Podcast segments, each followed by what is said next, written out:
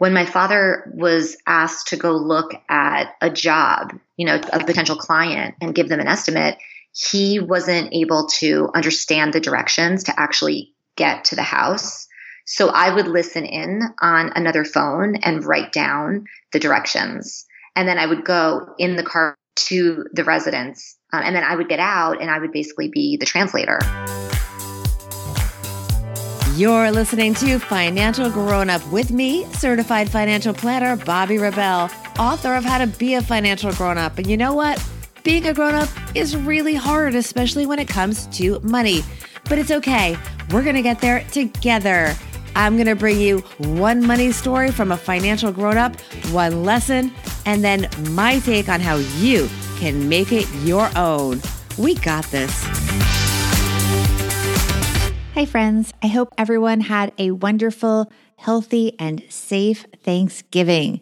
We are headed into the winter and what could be, well, a lot of downtime and a lot of time to reflect on the year and maybe gear up for 2021, which I hope will be a better year for many of us.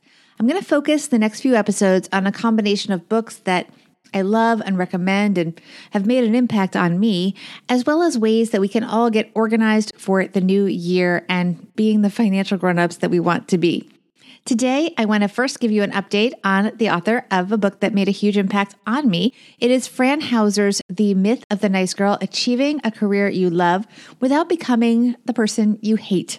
Fran is also a longtime media powerhouse executive, including having been the president of digital at Time, and she remains an active angel investor. Now, since the release of her book, Fran has created a new offering of courses to help all of us level up our careers. You can find them by going to her website. But here's what caught my attention that I am really excited about as we head into winter.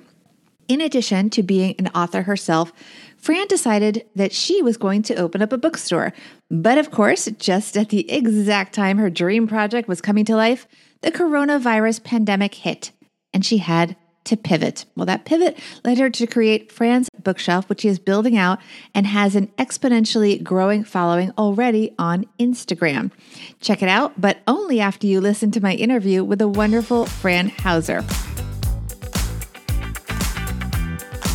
Hey, Fran Hauser, you are a financial grown-up. Welcome to the podcast. Hi, Bobbi. Great to be here. Congratulations on the incredible success of your book, The Myth of the Nice Girl, Achieving a Career You Love, love circled in a bright red circle, without becoming a person you hate. Big X over the hate, of course.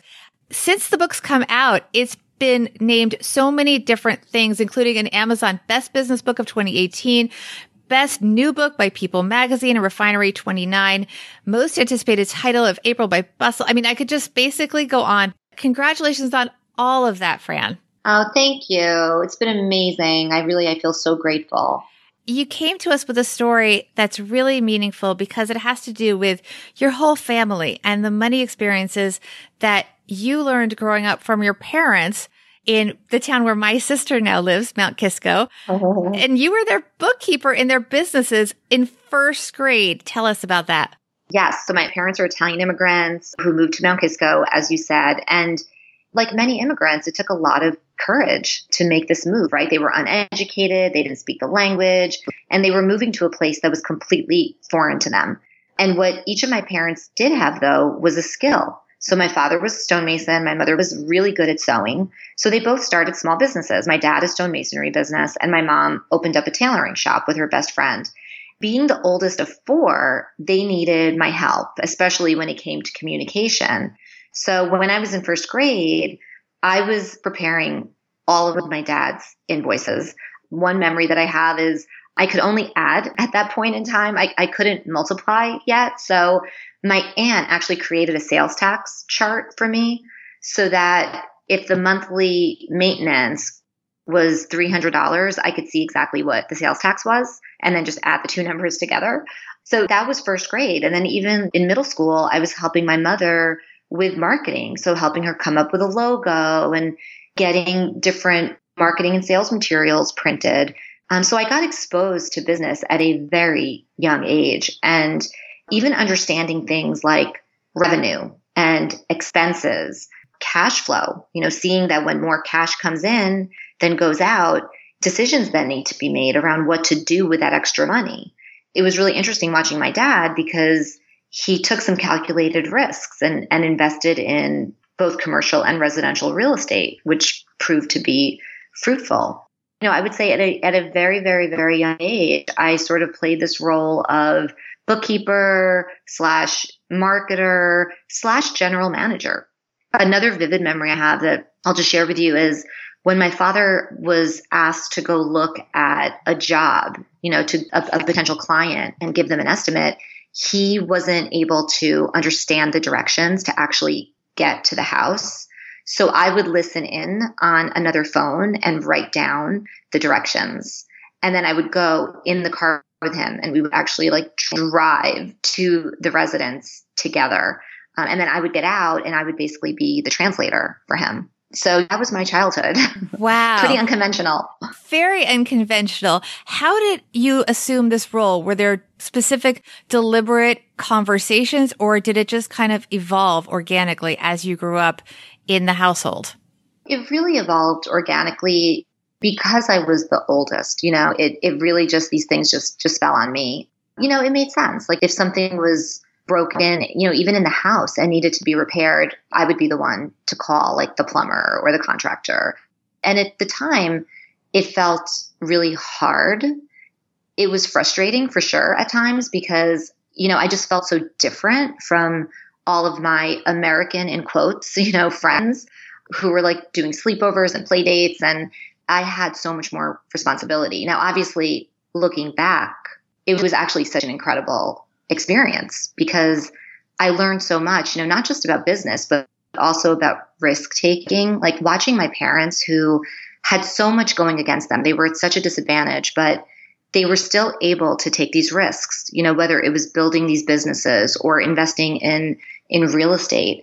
And if you look at my career, like I've taken many risks in my career. You know, I've reinvented myself several times. I left Coca-Cola in the late 90s to go to an early stage internet company, Moviefone, you know, or 5 years ago, I left a really comfortable job at Time Inc. to move into startup investing. So like, I haven't been afraid to take risks. And I think a lot of that comes from seeing how disadvantaged my parents were and feeling like if they could take risks, I should be able to. I wanted to ask you, so you mentioned, and I was going to bring this up, that you now are a startup investor. How did this background in business and understanding risks and understanding strategy and marketing and even just the basic economics of business, how does that inform your approach as an investor now? So I think in a lot of ways, I mean, you know, for starters, when I'm evaluating the entrepreneurs, you know, I'm looking at them and I'm saying, do they have the capacity to take risks? Will they jump in with both feet? You know, and I'm also looking at like, what kind of mindset do they have? Are they optimistic? I always felt like my parents approached every single venture with such optimism and with an abundance mindset and treating people kindly, you know, and with respect. So like, those are things that I really look for in an entrepreneur. And then the other side of it is the brass tactics, sort of operational side, which is I feel like I'm really good at looking at financials and understanding where the risks are, really kind of getting nitpicky when it comes to the assumptions that are being used. So I feel like I can look at a P&L like pretty quickly and, you know, projected cash flows and all that good stuff. And I'm so comfortable. I'm so comfortable with numbers and I'm so comfortable with looking at forecasts and really trying to make sense of it and also understanding is there a there there? And then the other part too, I would say, is just understanding markets, understanding consumers. I think that also comes from just having spent so much time with my parents' clients. So it's impacted me as an investor in so many different ways. So what is the lesson then for our listeners from this that they can apply to their businesses and to some degree to their lives? I would say the lesson is to not be afraid to take risks. And when you do so, really approach it with a mindset of abundance and optimism. And don't be afraid. Don't be afraid to go all in, you know, and to jump in with both feet. And then also the last thing I would say, which really ties back to the book, is to treat people with kindness and respect. Because I think you look at my parents who barely spoke a word of English and they were still able to communicate through a lot of nonverbal cues. And a lot of that had to do with being charming and being kind. And that will take you far. Yeah, because the book is really all about being nice, but in a strategic and smart way. Yes. Being nice in a way where you're not a pushover and you're not veering into people-pleasing territory. You know, it's really about how you can be both nice and strong. Those two things are not mutually exclusive, and that you can bring both of those into virtually any situation at work. All right, let's talk about your everyday money tip, because one thing that I love about this is it's very specific and tangible and something we can all do pretty much right away. Yes, I love this. So what we do in my house is, instead of a normal piggy bank, we collect coins in a 5-gallon water jug. The kids love it because it's so much bigger than a piggy bank, and it's clear, so you can see the progress. The last time we cashed it in, the coins were worth $4,000, and it took us several years to fill it up, but it's just a really fun way to teach your kids about saving and about goals. Where do you cash it in? What's that experience like? Is it one of the machines, or do you bring it to a bank? It's actually hysterical because it's so heavy. So what you have to do is we put duct tape over the top of it to close it, and then we literally roll it. Like, oh my God. Roll it down. You could get a smaller container, Fran. You know that. I know, but it's part of the experience, I guess. So much fun. And then we literally bring it into the bank. The teller always has so much fun with it, right? Because it's not something that they usually see. So what did you do with the $4,000 then? The first time we did it, my husband and I, it was actually pre-kids. So we ended up spending it on a really great spa vacation, which is great. Just the two of us. That works, right? And now with the kids, we're just starting to kind of talk to them about, okay, what do we want to spend it on? And that's also really fun because it allows you to kind of bat around ideas and then have something that you're really excited about and have something to look forward to. All right. We'll have to get an update and put it in the show notes as to where the money goes. I want to spend just a couple of minutes talking about your book because it's had so much impact. Yes. The book is really my response to a question that I get asked all the time, which is, how can you be so nice and still be successful?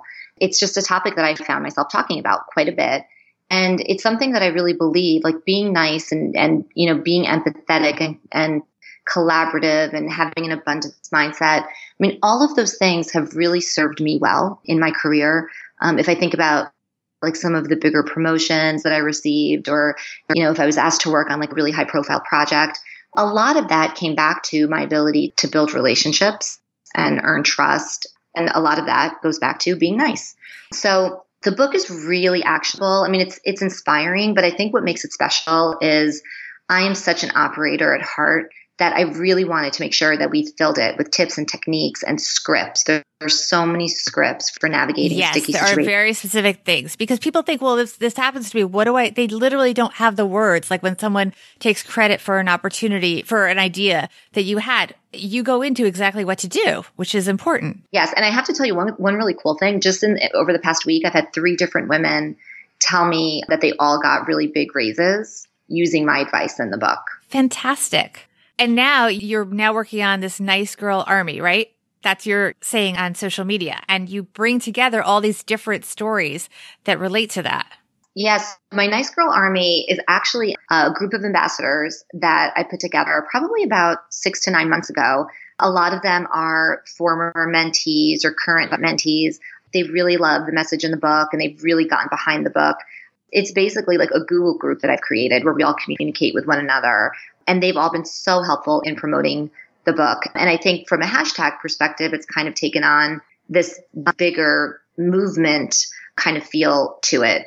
It's just been really fun to see women who I don't know reading the book and using that hashtag and saying how much they love the book and how much it's helped them. So I think, in terms of what I'm thinking about next, it's really how do I take all of this great content that's in the book and what else can I do with that content? So I'm just starting to think about some product extensions from the book, which is really exciting. And then still doing my day job, which is in investing and advising, which is something that I put on pause a little bit over the last few months as I've been working on the book tour. So I'm really excited to get back into that as well. Cool. Well, I want to make sure everyone can, first of all, get the book if they haven't gotten it yet, but more importantly, also know where to find you and follow to get updates on all of these different projects. Yes, definitely. So my website is franhauser.com, and you can get all the information about the book and where to buy the book there. My Instagram and Twitter handle is the same. It's Fran_Hauser. And of course, you can always connect with me on LinkedIn as well. Wonderful. Well, thank you so much, Fran. I love the book. And if there's anyone out there that hasn't read it yet, please pick it up. It's wonderful. Well worth investing the time. Thank you, Fran. Thank you, Bobbi. Hey everyone. So Fran and I really just scratched the surface in that interview. Here's a little bit more wisdom from her book, Financial Grown-Up Tip Number 1. One thing that Fran talks about in The Myth of the Nice Girl is the importance of how things are presented, the tone that you use in your voice. So you can be firm and not be a pushover and still be nice. Think about the way that you say things. Financial Grown-Up Tip Number 2. Don't say sorry so much. Try replacing it with thank you. Fran points out that many women apologize for things that not only were not their fault, but also they aren't really sorry about. For example, not being able to attend an event. She would often apologize for declining an invitation. Instead, she advises to simply say thank you for the invitation and say that you will not be able to attend. If you have not already, please hit that subscribe button and be in touch on Twitter at Bobbi Rebell, on Instagram at Bobbi Rebell1, and on Facebook, I am at Bobbi Rebell.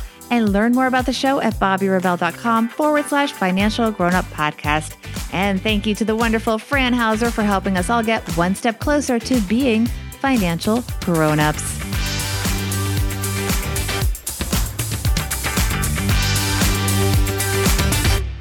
Financial Grown-Up with Bobbi Rebell is edited and produced by Steve Stewart and is a BRK Media production.